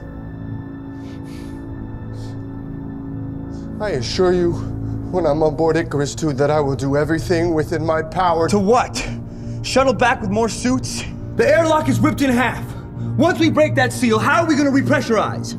I have a Stevie question that relates to that, but like I think Harvey I, I do love it, the movie making of when his shame breaks, it breaks hard and bad, and it's so embarrassing for him as an audience. But Stevie, my question is in this version of sci-fi like Earth, where there's like very little sun, like seemingly even the equator is like res- resorting to be like Siberia or something. Yeah, right? exactly. Yeah. don't you think there'd be kind of a cult of death? Like, I don't know. I do think there'd be more of a stoicism among these this crew of like, we're gonna die on Earth, we're gonna die in space, we're gonna die. I'd rather die out here than die on Earth. Like I think to be that kind Right. of attitude. Yeah. Yeah. I mean, I don't know. Like Harvey's the e- like the most easily hated character, right? Yeah. Yeah, because of that scene. Yeah. I not a huge fan of Harvey to say. Pinbacker. Well, yeah. Oh yeah, the, the zombie. You can't forget about him. Pinbacker's all right, you know. you guys ever play the fighting game Killer Instinct? Oh, oh yeah. What was was the what was the sun god's name? Was it Icarus? Oh, oh, gosh. Ra. It was Ra, wasn't it? The guy who's all fire, pretty much. That, that that's who Mark Strong is in this movie. You're not. You're not. You're thinking of. You're thinking of War Gods. Or something. Killer Instinct, man. Cinder. Killer Instinct was like a different game. Cinder. yeah, Dude, that's Cinder. There we go. Cinder. Yeah. He's all sun. That's who Mark Strong is in this movie. Killer Instinct. But I mean, we haven't really talked about that this much, but like there's something like primal that awakens in these people when they look into the sun, right? And it's the very first thing we see with one of the people on the ship. Right? The first thing we see I think is like the sun and some shots of space, but like when we see one of the people that's actually on the ship, the, what he's doing is trying to look at the sun with the maximum allowed brightness that won't burn out his retinas. And he describes it like a religious experience. It engulfs Yeah. you, bro. I have a note about this too because, like, as a crew, they discuss the difference between a float deprivation tank and being engulfed in light in the situation. And Stevie, haven't you done a float tank? I have floated. Do you think It- it's does the does the darkness become you? Like, Phyllis, in, bro. Um. So everybody takes a float tank differently, in my opinion. Not everybody's gonna have the same experience. Um, I've done it. I've floated probably three or four times now. Damn. And yeah. I, Okay, Pennywise. Hey, you, hey, you can float too, Kylo. All right, you can float too. Down here, we all float. Exactly. Hiya, Uh, Georgie. but Why are I you got- yelling at us? it's really hard to explain. It's not like I like see things in the dark or anything like that, but I get into like a really meditative state where I become just at full calm, and it's just like me. It's like this idea of like me in the universe, if that makes sense. It, it's just that's the way I describe floating. It's just you in the universe by yourself. You have no visuals at all, or No, like maybe some like purple here and there, but it's just like the deepest form of relaxation I think I've ever had in my life. Purple? Or you talking perp? Talking about that haze, bro? Yeah, exactly. but I mean, I have to imagine that that's what the uh, what's his name, Sertle or Searle. That's what he's like feeling at the time. Yeah. Can you show me 4%? 4% would result in irreversible damage to your retinas.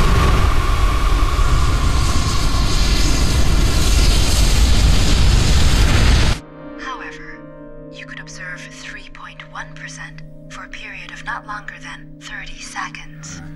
Icarus, I'm gonna reset the filter to 3.1%.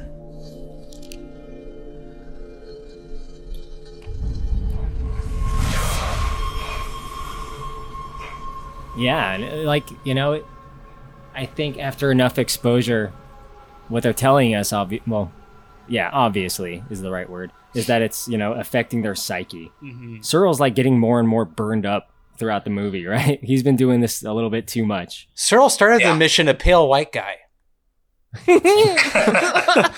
I wish we could pull Searle out of time in the middle of this movie, and he had like a three-hour podcast with Joe Rogan, and like, just dismantling what it's like to be engulfed in light or whatever. I don't know. You don't need sunscreen, bro. You don't need it. Jamie, Jamie, pull up that video.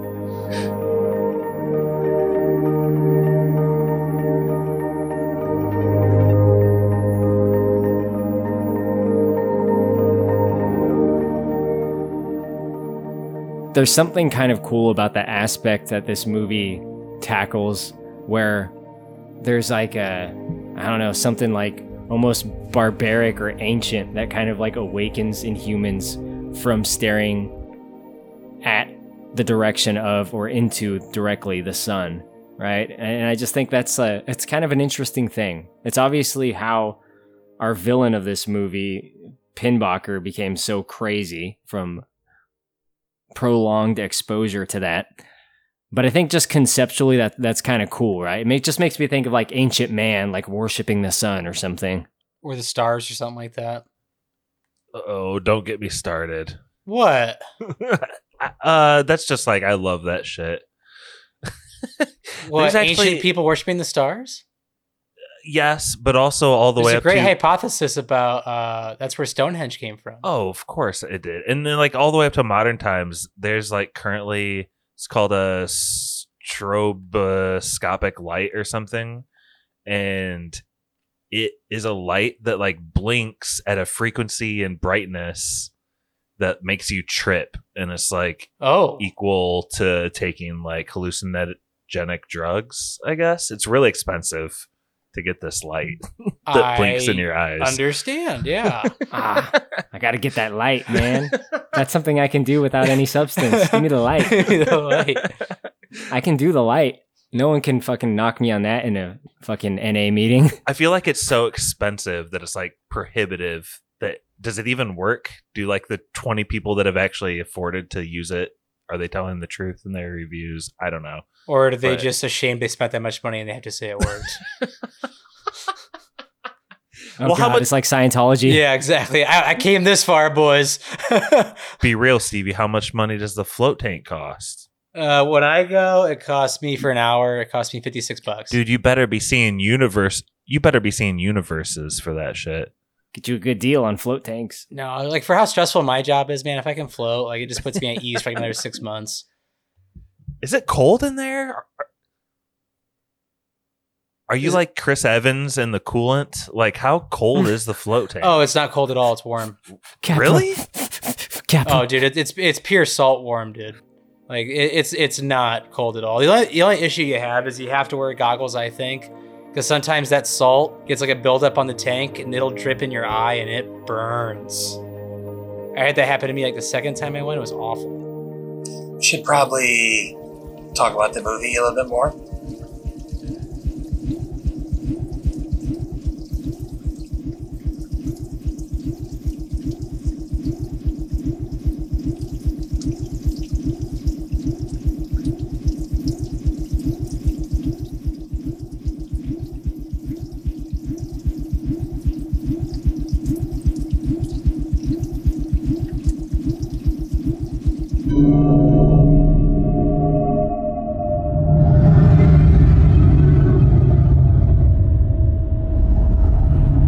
What's your favorite part?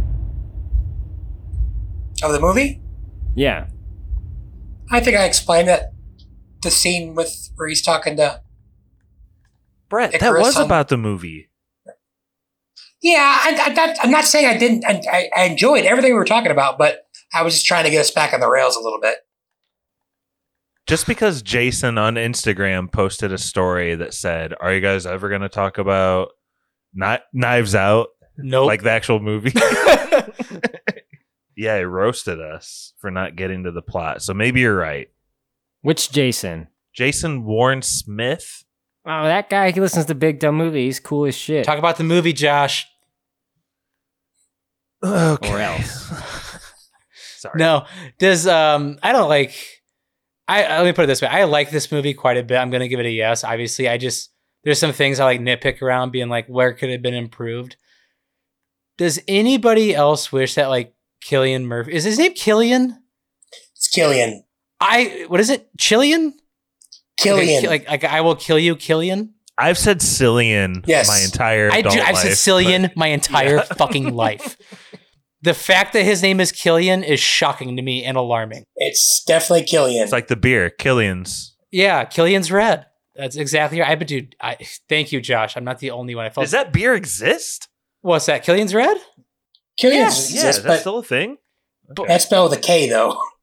But, Yeah, but um does anybody else wish that uh Chillian or Killian Murphy's character uh was a little more like morally gray?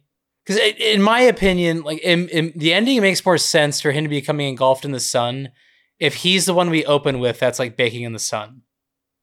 And then he gets introduced to Pinbacker who's mad. And then he's kind of like in between characters who aren't talking to sun gods and who are worshiping them. Is anybody like get what I'm saying there?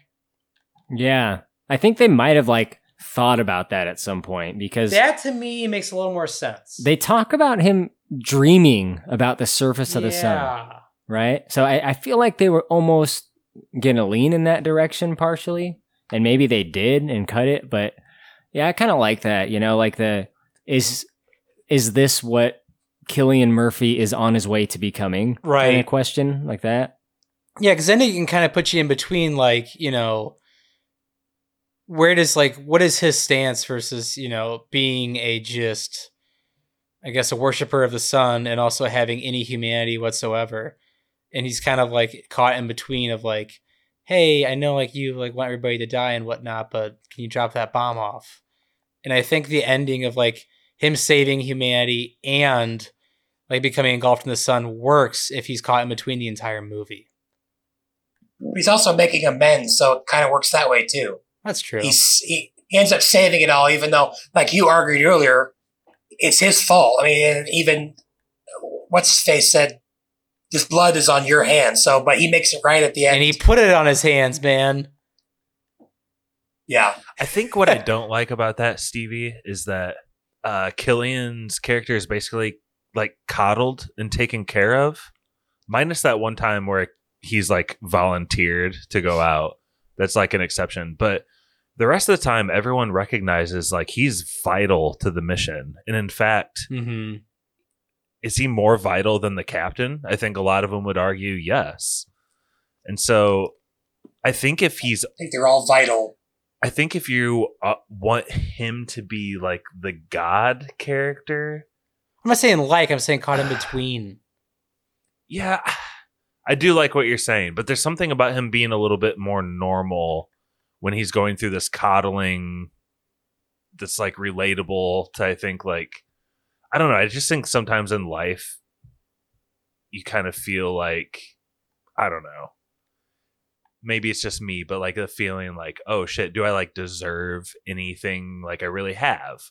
Like I get that. could I have could I have gotten by without help from person X, Y, or Z? You know what I mean? Mm-hmm. And so I feel like he's put in this weird position psychologically a lot of times where his life is being chosen over people he's like three feet from. So how how do you deal with that? And I, I like when the movie goes in those kind of directions. Do you think they should have explored it more? Because I I like what you're saying a lot, but it's like not brought to the forefront a lot in this movie. The idea that like people are like sacrificing themselves for him. I mean that scene with Chris Evans flipping and being like, "Yeah, Cap Cap is the most important. We got to get him across the finish line." Even though I want him to die, we need him. Yeah, that's what makes that moment so strong for like all of us. I think, right? Mm-hmm. I love the apology scene early in the movie too. yes. Oh, was that it? Was that your apology? Yep. Mace, I'm Listen, sorry. Before I you say have let you go just- first. Cap- and- Capa, it's me. I'm the one apologizing. All right. All right.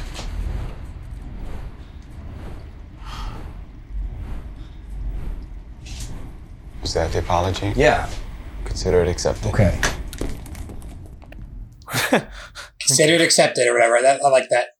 See, I don't think they hate. I don't think they hate each other. I think they're just all getting on each other's nerves. So, and he was really hurt by what he did.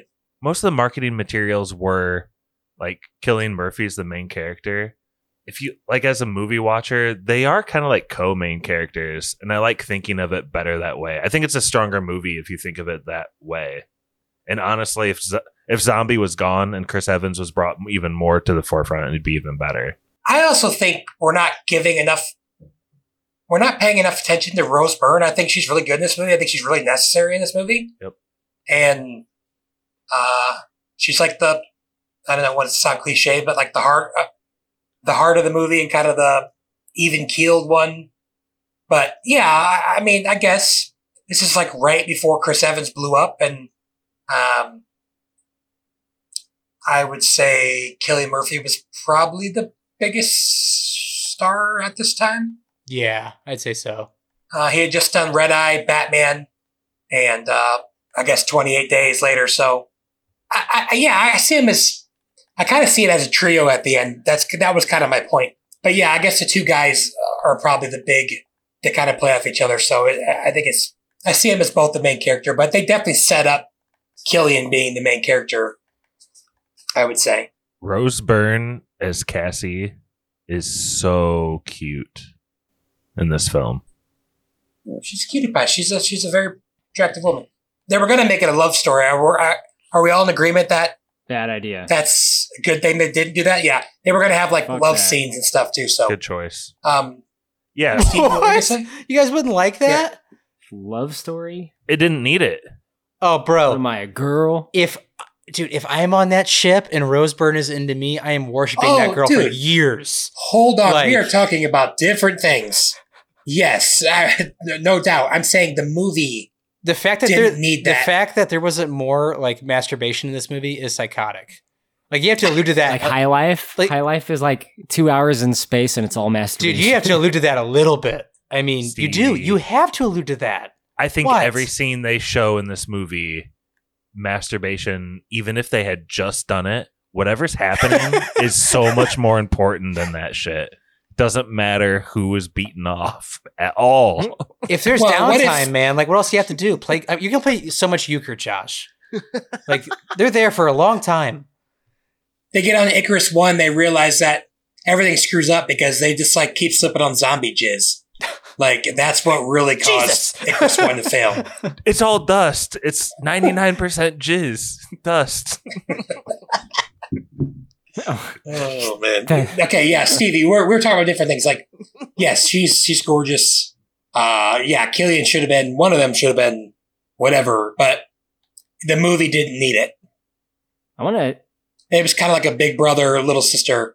I would have taken it, I guess, but that's what I think personally. I wrote that jizz dust joke earlier for Jason Warren Smith. There you go. Hope- just you? in hopes he would give me some free barbecue when I end up in SoCal someday. Just wanted to say. You ain't getting shit. Probably true. I have one last final. Are we on final thoughts? We can be whatever you want, Josh. Well, you, someone has to say we're on final thoughts. Anything before final thoughts? No. Okay, Josh. Final thoughts. What's up?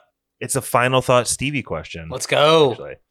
There's a big discussion in the movie about how the crew wants to return home and it, like the whole mission was set up they would deliver the payload and the crew would be able to get home safely hopefully if all went according to plan Okay, Chris, I want you to run the math on the successful delivery of payload. Okay, payload delivery point reached. Detach the payload. Stellar bomb initiated and detached. Crew and living section have four minutes to clear and commence homeward journey. And four minutes after separation, boosters automatically fire. Payload boosters will automatically fire after four minute delay. Entering coronal hole in south polar cap.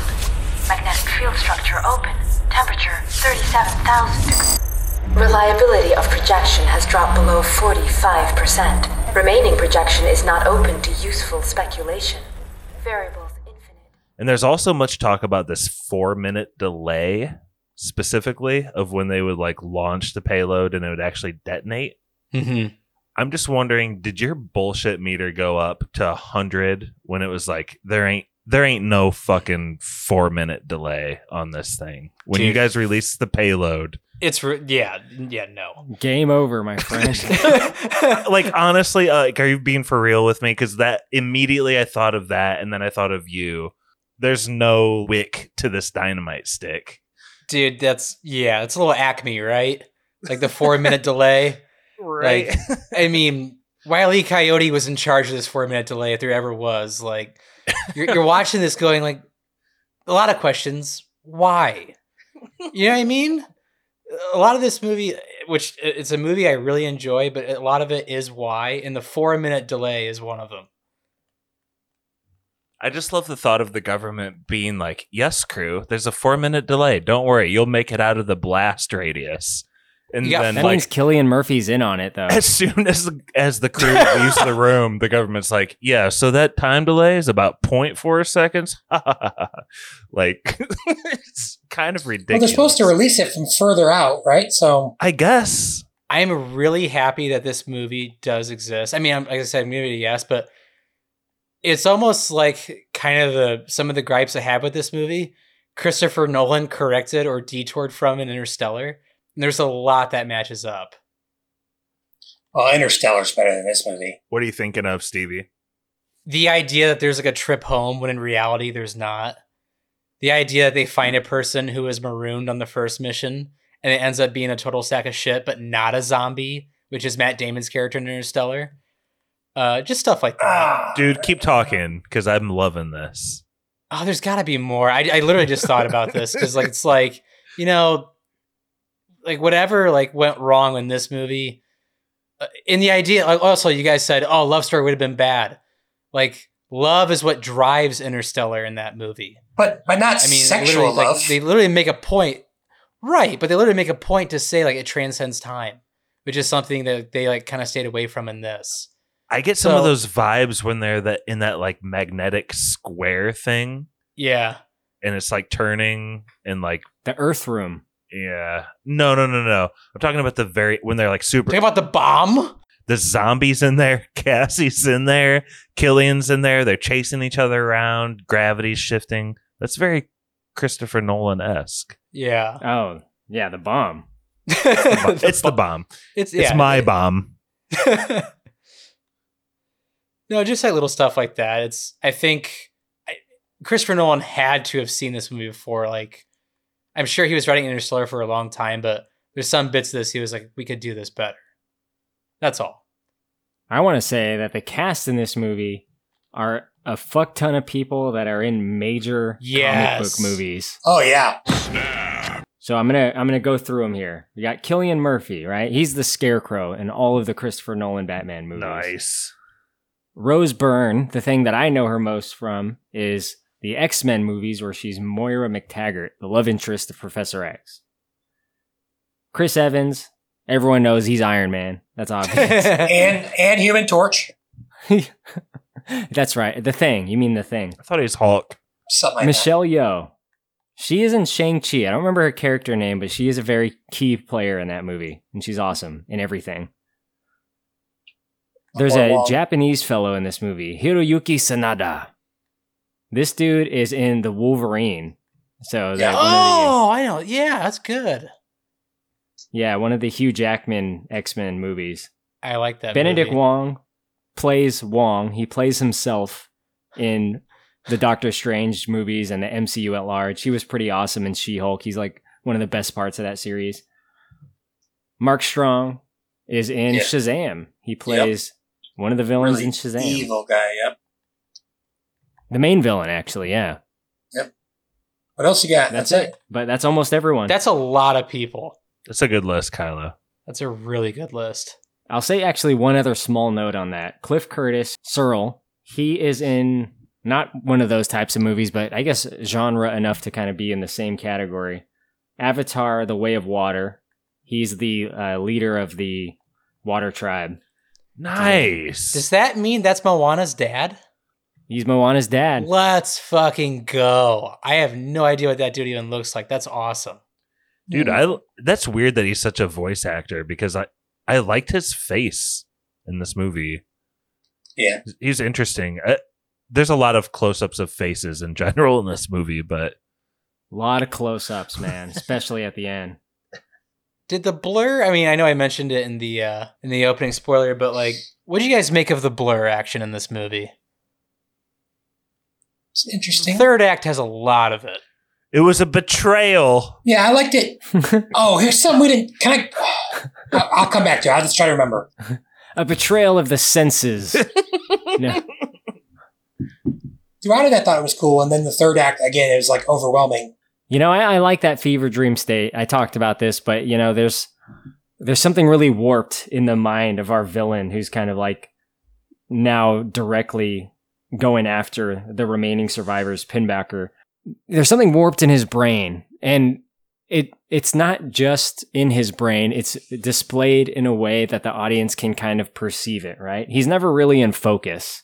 There's a lot of like weird Dutch angles, and I know I've been very vocal about how I don't like Dutch angles, but I think it kind of works here because like the ship is kind of like the gravity's all fucked up inside, and like I don't know, we're seeing things presented visually in a way that I think communicates kind of the chaos, not just in the physical world and what they're experiencing, but in this villain's mind, right? Like his warped sense of uh, religious experience that he's kind of like had in these last however many years of isolation. That's kind of like it's not just said. I think it's kind of demonstrated with the cinematography. But all those times they show the blurred out zombie never had the same feeling that I had when Chris Evans is carrying the knife because they voted him to kill Trey. And you go to like Trey's bed and he's like missing. That was scary. Like That's better. That's far better. Yeah, like that kind of stuff is is really the best stuff of this movie.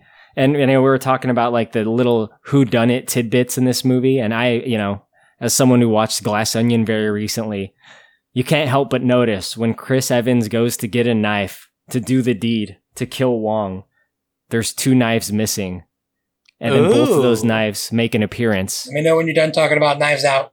he he wasn't. One of the knives is in Wong's hand. he just killed himself.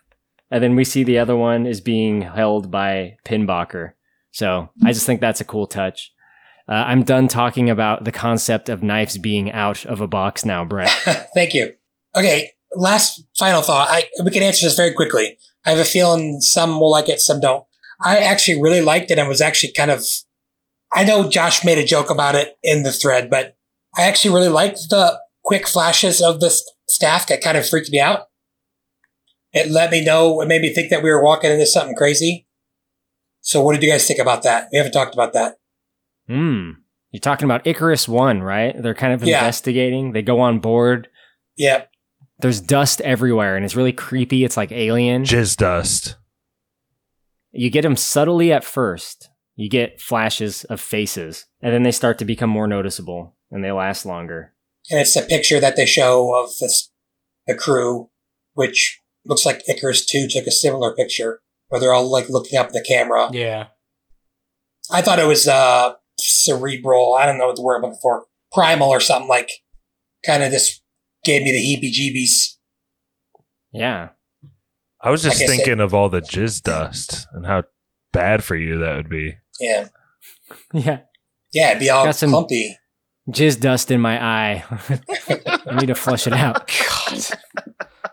All right, I tried to keep it on the tracks.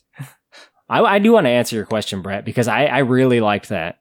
It's just such a great movie, an amazing and well made and thought provoking movie in so many ways up until the third act. And again, I don't hate the third act, but it's clear where the superior portions of the movie are. Yeah, That's a great example of that.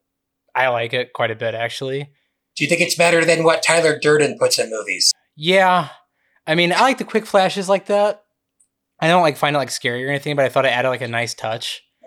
Yeah, I don't know if I scary. It might not have been, but I was just like, oh god, what are they walking into? That's kind of what I was thinking. Right. And there's kind of that element of pure suspense. Like, Again, it's hard for you to talk about it because you know what it's leading into. I leading know. into something you really didn't like.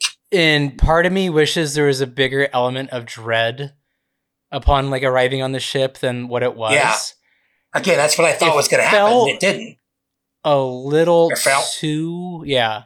it felt a little too happy in that moment, especially like when you didn't hear voices or anybody and you could ask like where is everybody? Like that's there could have been more an element of dread even with finding, you know, overgrown plants for oxygen like hey, we can make it back now. I still think there should have been a greater sense of dread. I think that works better with what we got. But I like the quick flashes. I thought they were pretty cool. I thought you loved false victories. Is it really a false victory? It's not. I th- I just think this movie does that well. Like when they get the first sun panel down. Dude, that victory lasts like three minutes though. It's not like a false victory of like, yeah, let's go. And like then we get like 10 minutes of what we're leading up to, and it's not. It's like, yeah, plants. Hey, mainframe's gone. Okay. That's true. That is true.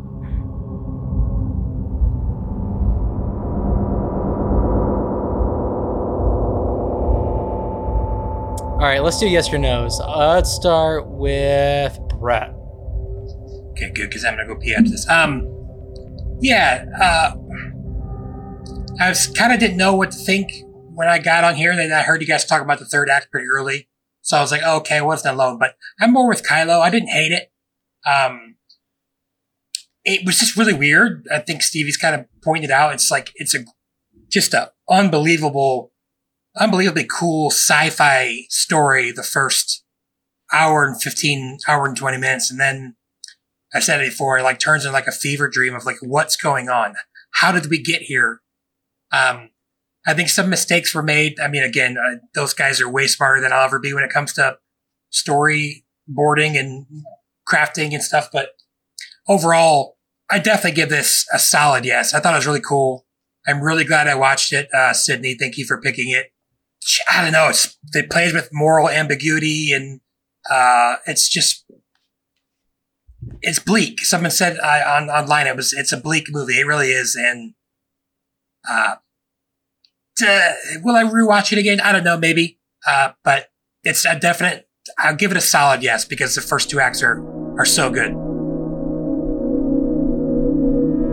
Josh from Goshen here. We haven't said the word bottle movie, and I think I'm starting to realize like bottle episode movies are some of my favorite. It's some of like when you look back at name some. Well, we named Twelve Angry Men earlier as kind of a joke, but honestly, like that's one of my favorites. Um, the Hateful the, Eight's a bottle episode. The Man from Earth is also like a super cheap one. That's one of my favorites. Definitely a future spoiler, but I think like what they do with like a very short cast and a very small probably set is freaking amazing.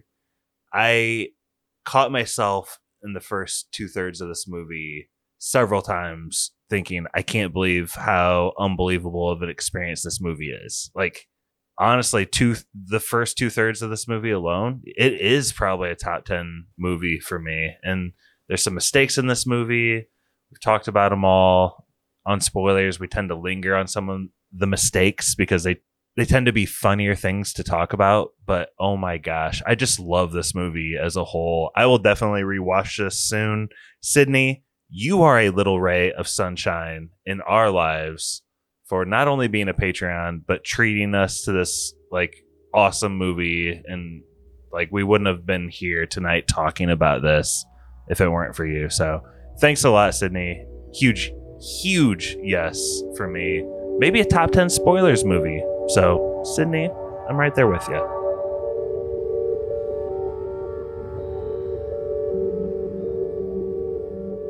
All right, am I up?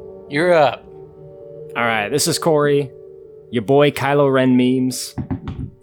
I just want to say, Sydney, you're awesome, but I feel your pain. I know that you have probably spent many years responding sarcastically to people that say, Hello, Sydney, trying to think they're really clever. I'm sure you've experienced that. I know because when I was a kid, Boy Meets World was a thing, and it was Corey Matthews. Hey, Corey, where's Topanga? Where's your buddy Sean? And then later on in life, Eminem became a thing, and it was Corey Marshall Mathers. So I understand, Sydney. But regarding this movie, It's a very good movie. It has to be a yes. It's so fucking good. I don't care if you don't like the ending. It's still a good movie, right? You have to admit that. This movie is everything that a thought provoking sci fi movie should be, right? And it's not always that. It has a genre shift. I think it's brave for doing a genre shift. And again, I'm okay with a genre shift, generally speaking. Could it have been better? Sure. But I'm not going to let that take away from the experience. You know, Quentin Tarantino is mad because they didn't fucking show Rose Byrne's feet enough, whatever. like, I, I, sometimes, not every time, but sometimes I hate when someone like Quentin Tarantino or even Quentin Tarantino himself really puts themselves in a position of authority and stuff like that. And maybe I'm just getting out of hand here because I think the thing I listened to was him like introing the movie, I think, for his theater for the New Beverly. I, I don't know. But look, Quentin Tarantino stuff aside, right? I know we talk about that guy a lot. All goes back to it's Pat, boys. His stuff aside, like th- this movie is just so well acted. And it has such interesting dilemmas that can't help but invest you in the story. The premise alone is already something really great. It's like worth um, building a story off of. You know, the concept of this particular mission needing to be done to save humanity. And there's a lot of movies where humanity needs to be saved, right? But it's usually a threat emerges, the threat is eliminated, especially with this cast who've all been in superhero movies, basically. But this threat, right? The threat of, um, for whatever reason it is, I kind of read some conflicting stuff online about how it's happening. Some people say this is not a man made situation, others say that it is, but doesn't matter, right? We, we start off, we have this mission, we know what it is, we're gonna get there. And then mistake after mistake after mistake, this shit dominoes until it's a fucking horror movie. and this movie is awesome. It's what a great time. So hard, yes. Let me interject real quick. Uh, Quentin Tarantino wrote a movie that I, I, I actually can't stand. It's like that's has like the biggest genre shift of any movie I've ever seen, and that's From Dusk Till Dawn. So I have a hard time believing he can talk about like crazy genre shifts like when he wrote one that I think is terrible. But I know You you, know guys what? like I'm it. really glad you mentioned that because even though I love From Dusk Till Dawn, some people look at that movie as the same type of betrayal for the same reasons. It's kind of it's like a crime noir type western almost. It's like a and then it turns into a freaking vampire slasher film. Just really caught me off guard. I remember being really shocked when I watched it. Salma Hayek, though. yeah, eh, that's a good argument. But I could watch Desperado. That's true.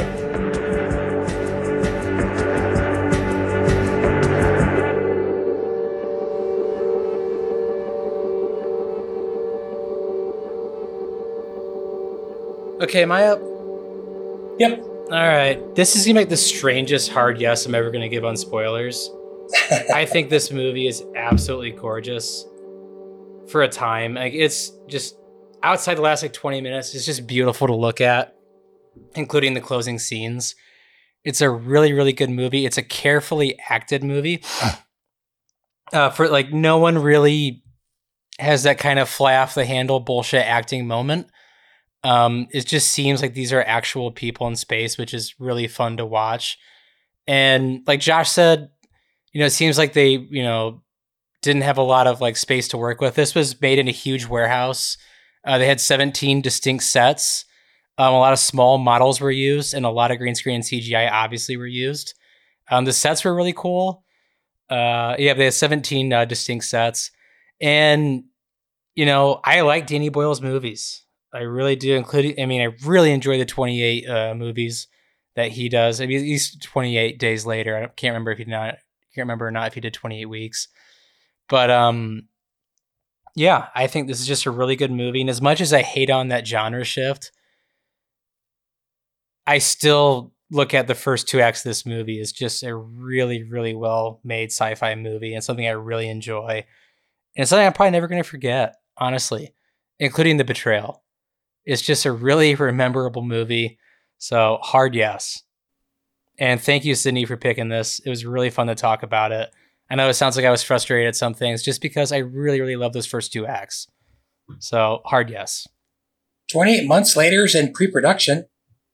It's been in pre-production for years, man. I've been, I, I think 28 Weeks came out in 08. Like, and that movie made money, a lot of money. It's like Kill Bill three. 2000, 2007. Yeah, that movie made a lot of money. I saw that opening weekend. We've been waiting that waiting for that forever. Ended in Paris. Haven't heard a thing. I forgot to mention this. Pappy is usually the one that goes this route, but the score is so good. Yeah. It's like soothing at times and it's uncomfortable at times, Mhm. but it has like really nice swells when the ship is kind of going through space that really brings it together well and especially jives perfectly with that beginning portion in the movie that we like so much, right? The first and second acts. It's funny too because, you know, we talked about the ending being the lesser part and it ends with some dumbass song that I, don't even remember how it goes or like what type of music Yeah. music it is, but I just remember being like that's stupid. Like that's It's not Black Hole Sun. Should have been Black Hole Sun. It's Peggy Sussed by Underworld. And they actually had like beef with them, I think. Like they had to wait like an extra year because they were arguing with Fox or whoever made this.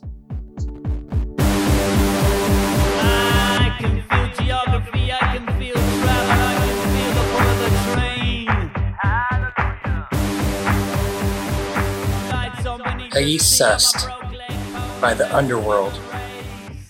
Pap would have brought up the soundtrack. And we're all, Stevie, pretty sad Pap couldn't be here tonight, right? Yeah, I mean he's on vacation, so I say good for him. Uh, but Is that the official stance we're taking? He's on vacation? he is on vacation. Okay, sure. I was going to say something different, but What were you gonna say? he's got to see about a girl. Oh, that's good. I thought that was, I thought that was a good quote to throw his way. But before we leave tonight, Stevie, I do have a quick trivia to see who could throw it to Spoiler Man and get a quick hot take in. Oh, please mind. do. Go ahead. It's super quick. We'll go Stevie, uh, Brett, then Kylo. What is the current distance from the sun the Earth is in millions of miles? How many million miles is the Earth away from the sun, Stevie? This, I think, okay, a little bit trivia. I think this is what the million dollar question for the first person who won Who Wants to Be a Millionaire. Um, Are we if gonna have to remember go cor- down to the decimal? You and Brett gonna get close to the shit. I'm terrible. I'm terrible at closest too. I think we already know that Corey's gonna pick really close to what Stevie guesses. No, I know what it is though. So you guys can go ahead. I don't want to win like that. Go ahead. Uh, 30 million. Hold on. I'm gonna mute for a second. Go ahead. So it's just me and Brett. I mean, do you want me to win? It's only fair for you to guess, and then s- essentially, I Okay, have it I'll- I'll- I- I'll say wait, this. listen, Stevie. I have it down to the thousandth of a million. It's ninety-one point four six six million miles away. Do you guys think Stevie just gets the hot take or what? What the hell? How do you know that? Dude, I've known that forever. Like that's like one thing. Like I know. Someone asked me off the bat. It's ninety-one point four six six. Stevie's the man. He won. He at the end of time, a moment will come when one spoiler man remains. then that moment will pass. Man will be gone. but there will be nothing to show that we were here except podcasts. No better pod to have a hot take than sunshine. All right, take it away. Okay. Uh, first off, once again, thank you, Sydney, and also thank you to all of our patrons. Like, we all of us obviously love talking about movies, but like knowing that we have found fans out there that really enjoy listening to us is a really cool feeling. And you know, we do this late on Thursday nights, and I honestly don't dread it because I know you guys really enjoy it. So thank you, and also thank you to Corey and Josh and Pappy for all the editing you do for this podcast. I know on top of your job and out, you know, your regular life, this is a lot of work, You guys do an awesome job with that, so thank you. No problem, dude. The ultimate thank you would be for you to do one yourself. I've done a couple. Um, let's see. I'll say this: The Last of Us um, TV show just came out on HBO this past week, and it's amazing. It's really, really good. Like they followed things perfectly. And I'll say this now, because after how much hate the second game got, like I hope they don't like diverge from you know the second season. I hope the second season is just like the second game. If anybody who enjoys story or like any type of cinematic shows whatsoever, like cannot hate on the second season of Last of Us if they keep it the exact same. It's perfect. And anyone who says like the second game isn't very good is lying to themselves or is really strange. It's one of the most perfect games I've ever played. And so like seeing that hate when it came out, I was honestly bothered by it because it makes me think like there's a lot of stupid people out there. So I'll leave it at that. But even if you haven't played the Last of Us game, go watch the show with Pedro Pascal. He is incredible. It's an amazing show. They put a lot of money into it. Craig Mazin was the creator of Chernobyl and uh, the writer for that. And he's doing this. And he directed the first episode and he did a brilliant job. So go watch that. Save it for the Last of Us pod. Oh, I will. There's there's lots to talk about that, but uh, yeah. Uh, other than that, that was spoilers.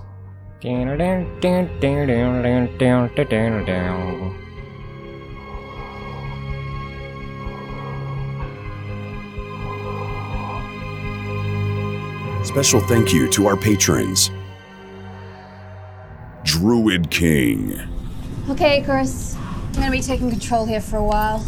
Matt Troll, I fucked up! Brother Brian, I forgot! Nick, Our last, best hope. The Meg, While scanning the frequencies, I heard a transmission. Nurse Stacy, You didn't reset the shields to the new angle. The Wolf, 16 months, you can get used to anything. Barky 420, Let me guess. The surface of the sun? Davy Kerr. Darkness is an absence of something. It's a vacuum. But total light envelops you. It becomes you. Total Movie Recall. Respond. PK. I don't know how, just do it. Just do it. Capa. Gale. Capa. Spencer. It, Capa! If you'd like to request an episode, hear your name read by Spoiler Man, or even just help us make podcasts, please check us out on patreon.com slash spoilers podcast. Be sure to check out Corey's podcast, Big Dumb Movie. Our email is podcastspoilers at gmail.com. Josh Hensley from the Rutabaga wrote our theme song. Please support this podcast by leaving us an iTunes review.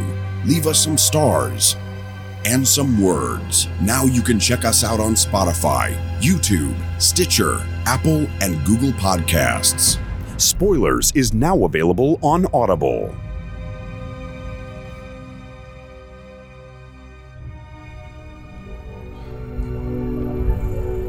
Just remember, it takes eight minutes for light to travel from sun to earth, which means you'll know we've succeeded about eight minutes after we deliver the payload. All you have to do is look out for a little extra brightness in the sky. So if you wake up one morning and it's a particularly beautiful day, you'll know we made it. Okay.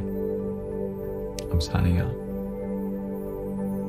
And I'll see you in a couple of years.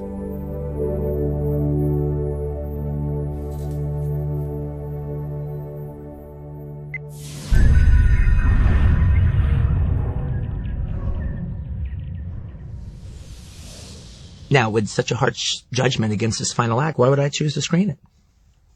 Quite frankly, because its first two acts are so wonderful, even its disastrous climax on a second and third viewing can't diminish their power. The third act of Sunshine may have the power to enrage me, but what it doesn't possess is the power to make me forget what came before.